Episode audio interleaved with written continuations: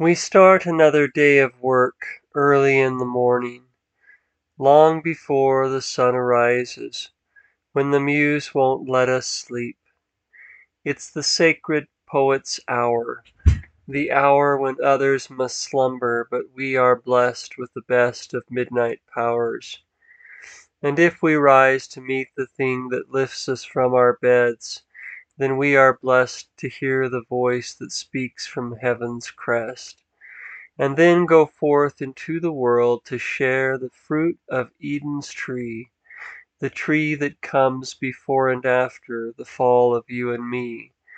And it's early in the morning that we hear his voice the best.